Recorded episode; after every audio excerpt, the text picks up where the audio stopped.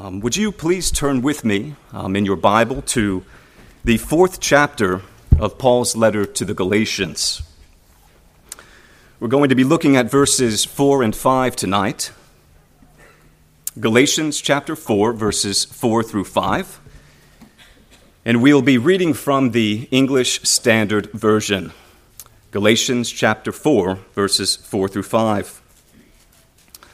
Question 157 of the Westminster Larger Catechism asks How is the Word of God to be read? It answers The Holy Scriptures are to be read with an high and reverent esteem of them, with the firm persuasion that they are the very Word of God, and that He only can enable us to understand them, with desire to know, believe, and obey the will of God revealed in them with diligence and attention to the matter and scope of them, with meditation, application, self denial, and prayer. So I would ask you to all stand with me tonight out of reverence for the reading of God's Word. I'm only, of course, insofar as you're able to do so. And let us receive it tonight with a firm persuasion that it is not the Word of man, but the Word of God. This is God's holy word from Galatians chapter 4, verses 4 through 5. But when the fullness of time had come, God sent forth his Son, born of woman, born under the law, to redeem those who were under the law, so that we might receive adoption as sons. May the Lord uh, bless the reading of His word tonight, sealing it upon our hearts. Uh, please be seated. The topic with which we'll be dealing tonight uh, is the accomplishment of redemption. And we're going to be considering this topic under three short headings. First, the plan of redemption. Second, the person of redemption. And finally, the work of redemption.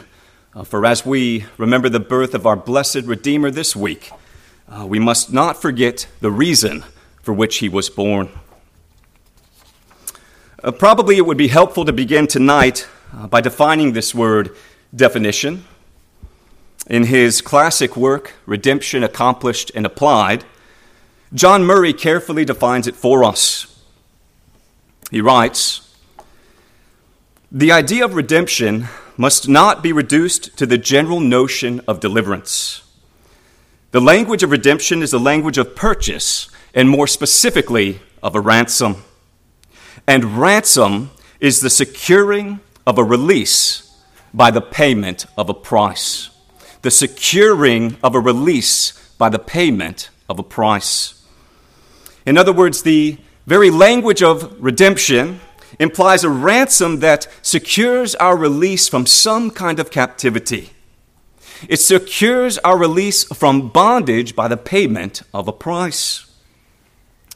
In the words of that old Advent hymn, O come, O come, Emmanuel, and ransom captive Israel that mourns in lonely exile here until the Son of God appear. O come, thou rod of Jesse, free thine own from Satan's tyranny. From depths of hell thy people save and give them victory o'er the grave. Or again in the well known words of Charles Wesley Come, thou long expected Jesus, born to set thy people free. From our fears and sins, release us. Let us find our rest in thee. So, this is indeed the language of redemption. It's the securing of our release from captivity by the payment of a price. Now, since this idea of redemption uh, presupposes a bondage from which the captives are released, it would be helpful to reflect upon this idea of bondage as well uh, before turning to our first heading tonight. The words from the hymns just quoted a moment ago um, start to summarize this idea for us. Free thine own from Satan's tyranny. From depths of hell thy people save.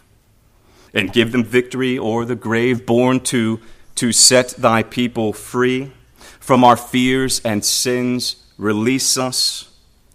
So, what exactly does this bondage entail? The term bondage appears only twice in the Westminster Confession of Faith, and it's interesting to consider each case in context.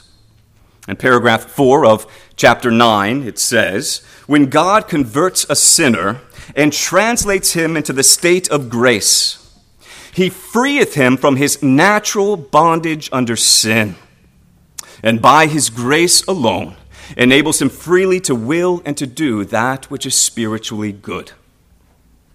In other words, on account of the fall of our first parents, um, who were seduced to sin by the subtlety of Satan, all of humanity is born in natural bondage under sin.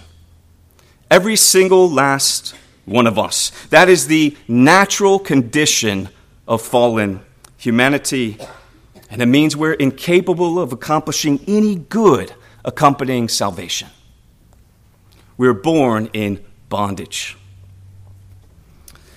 The second place in which bondage appears in the confession is paragraph 1 of chapter 20. It says, The liberty which Christ hath purchased. Notice the language of redemption.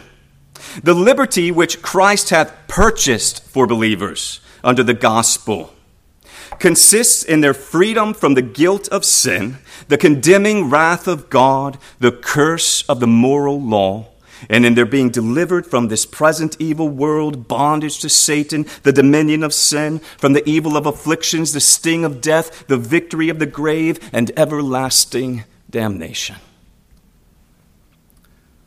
So, in short, this bondage from which Christ secures the release of his people by the payment of a price entails a natural bondage under sin, wherein every single person is born guilty before God, condemned by God's wrath and by the curse of the moral law. Everyone is born uh, captive to this present evil world in bondage to Satan under the dominion of sin, heading toward death, heading toward death and everlasting damnation. Is that not a, a desperate condition of captivity? Is that not a despondent case of bondage? It is indeed the plight of all of humanity in Adam. And it's the plight from which God sent his Son to redeem us.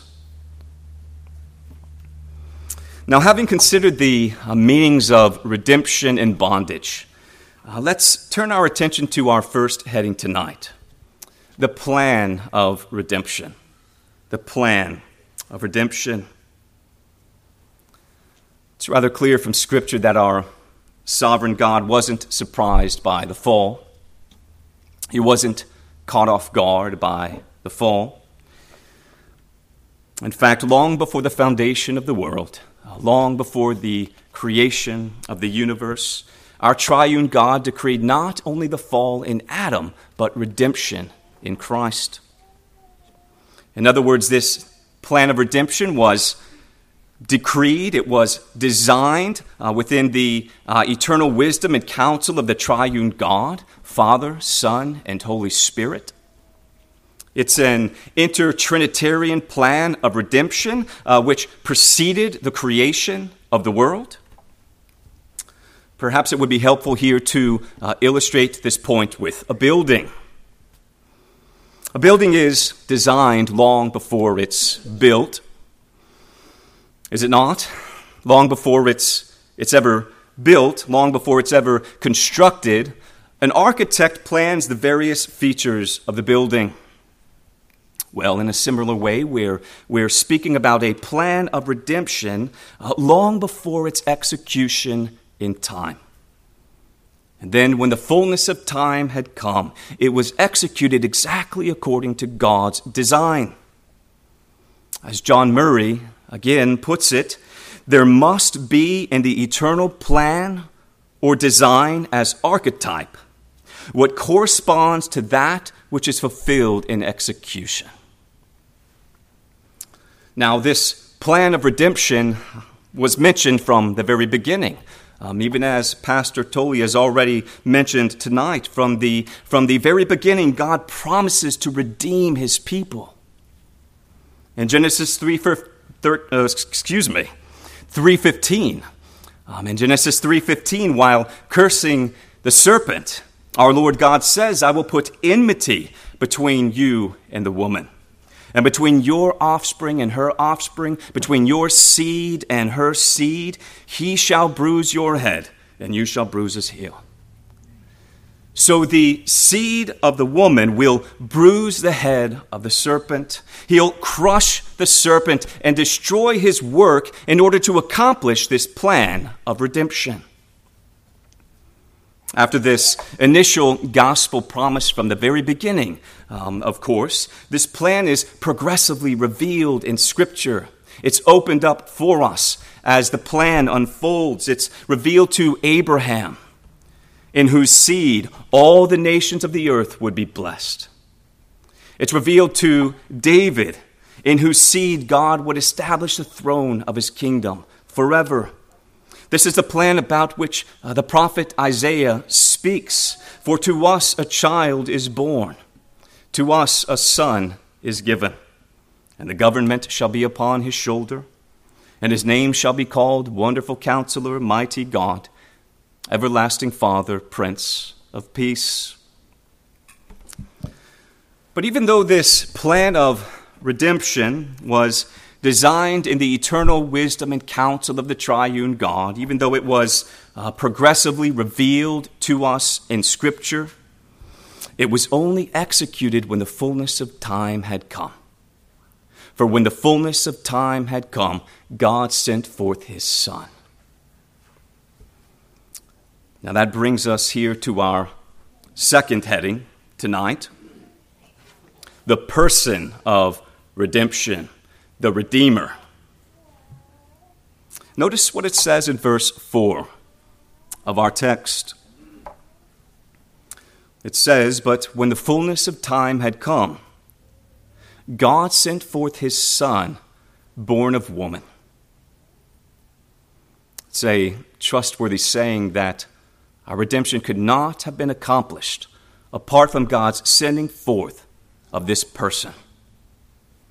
And indeed, the, the thing that makes our redemption effectual, the thing that makes our redemption powerful, is the uniqueness of this person sent by God. For in this person, the, the eternal Son of God,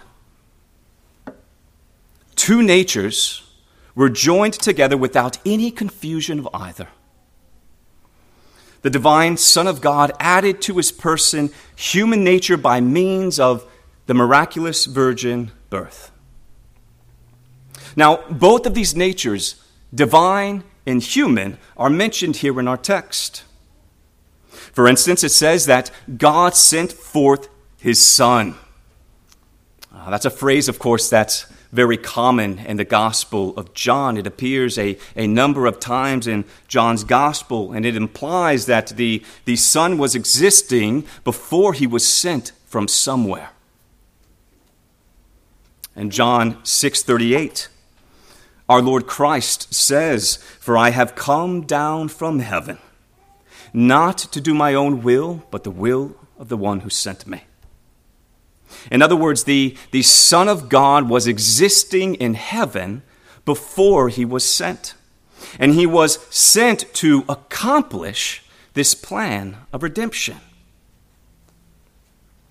This is a son about whom uh, John speaks in the very first words of his gospel, uh, the words that we all know so well. In the beginning was the Word, and the Word was with God, and the Word was God. That means that the Word, the Son of God, was, was existing before the world was created, in the beginning. Drawing our attention back to Genesis 1 1. In the beginning, the Son already was, He was already existing. He was already existing as a, as a distinct person from God the Father. He was with God. And yet, he was also already existing equally as God. He was God. So, not only was there never a time in which the Son of God didn't exist, there was never a time in which his divinity uh, wasn't one with the Father and the Holy Spirit, equal in glory, a majesty.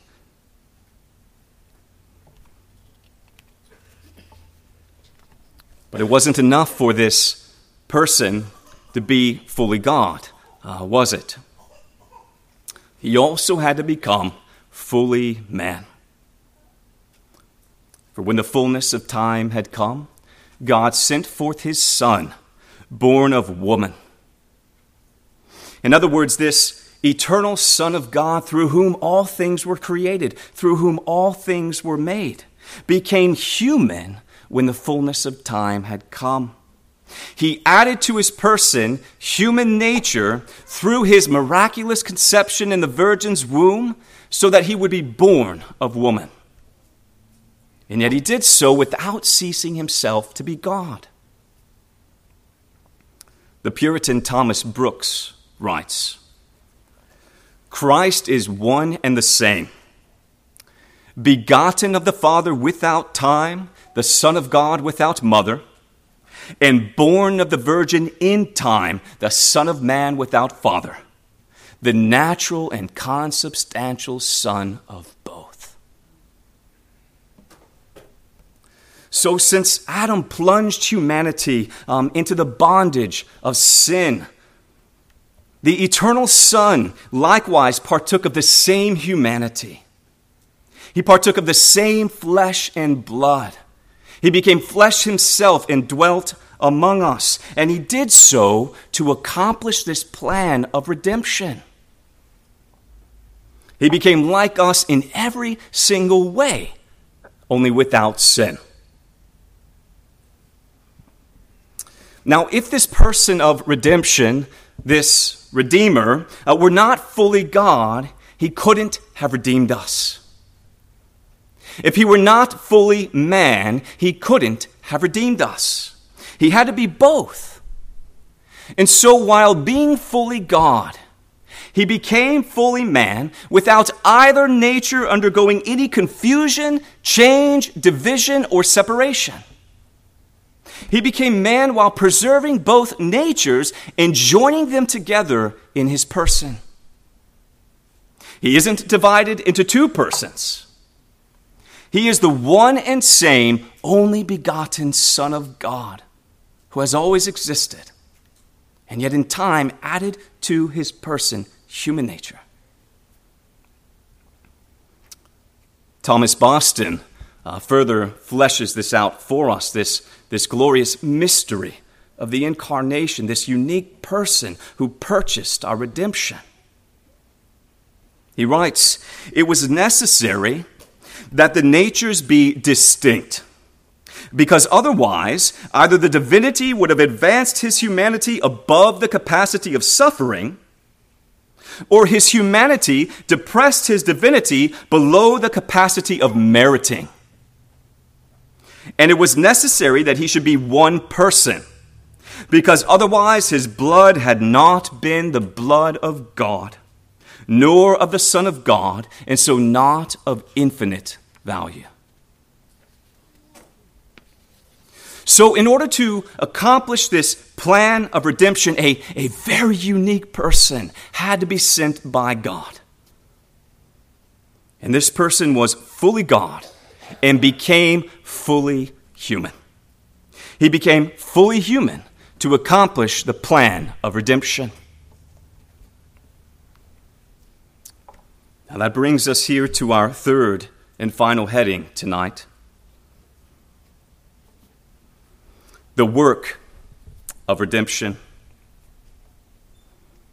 Notice what it says in verses 4 through 5 of our text. But when the fullness of time had come, God sent forth his Son, born of woman, born under the law, to redeem those who were under the law, so that we might receive adoption as sons. It's helpful to think about this work of redemption in two ways the payment of a price and the purchase of an inheritance. According to John Murray, of course, redemption uh, refers to securing our release from bondage by the payment of a price. And here in our text, it says that Christ was born under the law to redeem us, or excuse me, to redeem those who were under the law. He was born under the law to redeem those who were under the law. He was born under the law to secure release from it. Now, in the most immediate context here, uh, this is referring to the release of Israel from the bondage of the ceremonies under the Old Covenant. For instance, in paragraph 1 of chapter 20 in the Westminster Confession, it says, But under the New Testament, the liberty of Christians is further enlarged in their freedom from the yoke of the ceremonial law to which the Jewish church was subjected. But it's also the case that this yoke of the ceremonial law was meant to remind us that all men in Adam are under the bondage of sin. All men in Adam are under the curse of the moral law. For that law requires perfect, perpetual obedience to God, which sinners such as ourselves could, could never render unto God. We were born guilty of sin, inclined to hate God and our neighbor, without any health in us. Is this not why God sent his Son to be born under the law? Did he not send him to, to bear the curse of the law in his body on the tree? Did he not send him to spill his blood for ruined sinners, to, to shed his blood on the cross in the place of ruined sinners? Christ redeemed us from the curse of the law by becoming a curse for us. For it is written, Cursed is everyone who is hanged on a tree. Christ bore the curse that you deserved in your place in order to purchase your redemption and to release you from this bondage of sin. Indeed, even tonight, this, this very same God who sent his Son calls sinners to repentance. He calls sinners to repent and believe in this holy gospel. Repent of your sins and believe in the Lord Jesus Christ. If you cast yourself upon Christ, trusting in his work of redemption, then you'll be released from the curse of the law by the shedding of his blood. William Perkins writes Who are partakers of this redemption? They which see and feel and bewail their condition, that they are under the law and free from the sentence thereof to the throne of grace for mercy. They which see and feel and bewail their condition, that they are under the law and flee from the sentence thereof to the throne of grace for mercy. If you roll your soul upon Jesus Christ by placing your faith in Him, then you too will share in His redemption. Now, not only does this work of redemption involve the payment of a price, it also involves the purchase of a glorious inheritance. For not only was Christ born under the law to bear its curse, he was born under the law to fulfill its demands. For Christ is the end of the law for righteousness to everyone who believes.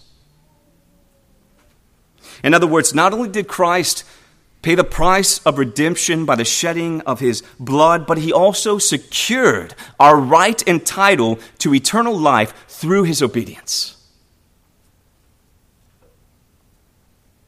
He fulfilled the demands of the law in our place. And through simple faith in Christ, his righteousness is counted to you.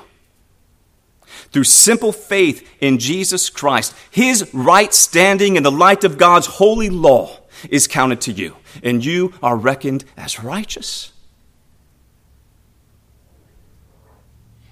As it says in our text, Christ was born under the law to redeem those who were under the law so that we might receive adoption as sons. John Flavel writes Divine adoption is that special benefit whereby God, for Christ's sake, accepteth us as sons and makes us heirs of eternal life with Him. Oh, what a wonderful, wonderful thought. Christ has not only paid the price of our redemption by the shedding of his blood, he has secured our right and title to eternal life as well. God has qualified us in Christ to share in the inheritance of the saints in light. It is indeed for this very reason that God the Son was born. He decreed as one with the Father and the Holy Spirit long before the foundation of the world, not only the fall in Adam, but this plan of redemption as well. It was designed in the eternal wisdom and counsel of the triune God, Father, Son, and Holy Spirit.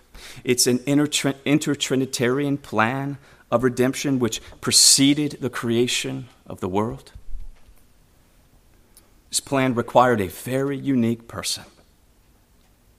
It required the eternal Son of God to join to his person human nature without compromising his divinity in any way.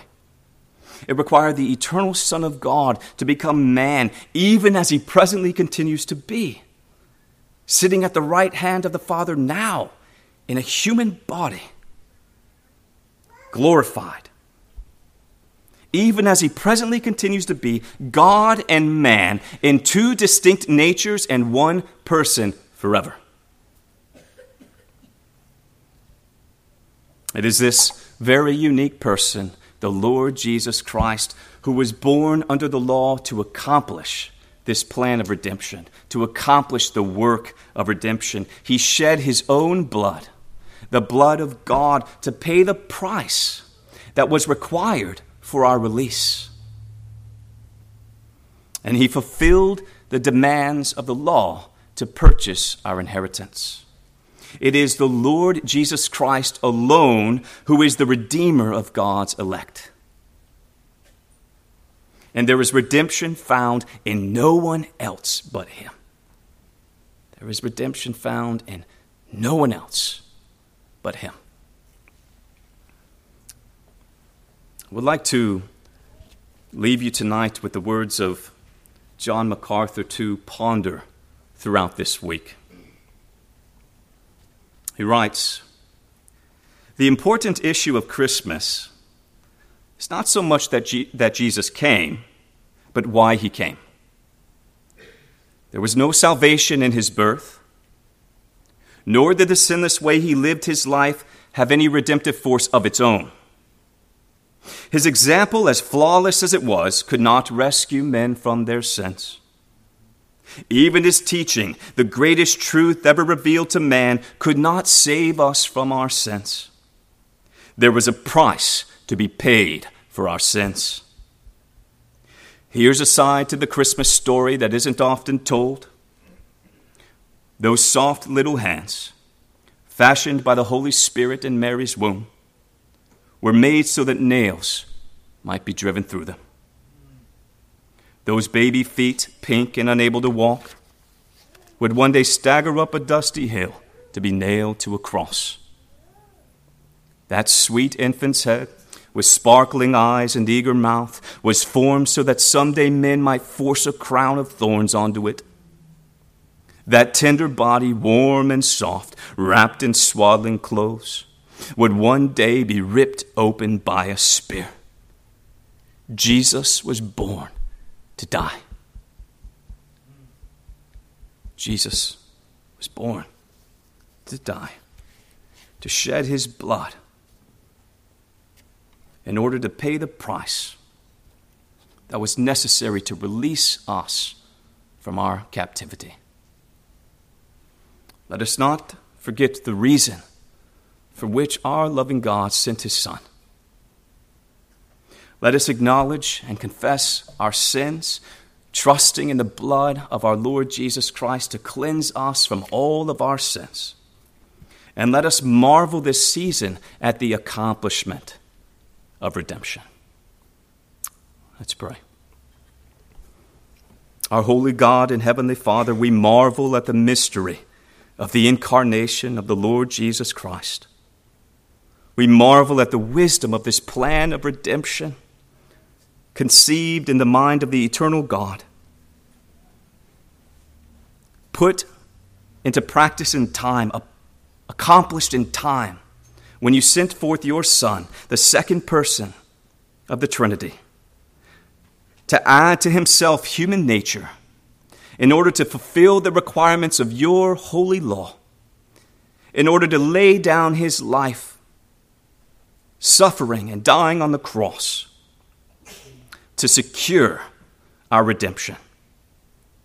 Oh God, we worship you as we reflect upon this glorious plan which redounds to your glory. We thank you for your goodness to us in Christ. We thank you for the inheritance that He has secured for us. We thank you for the redemption that we enjoy, all on account of your sovereign love. We pray it in Jesus' name. Amen.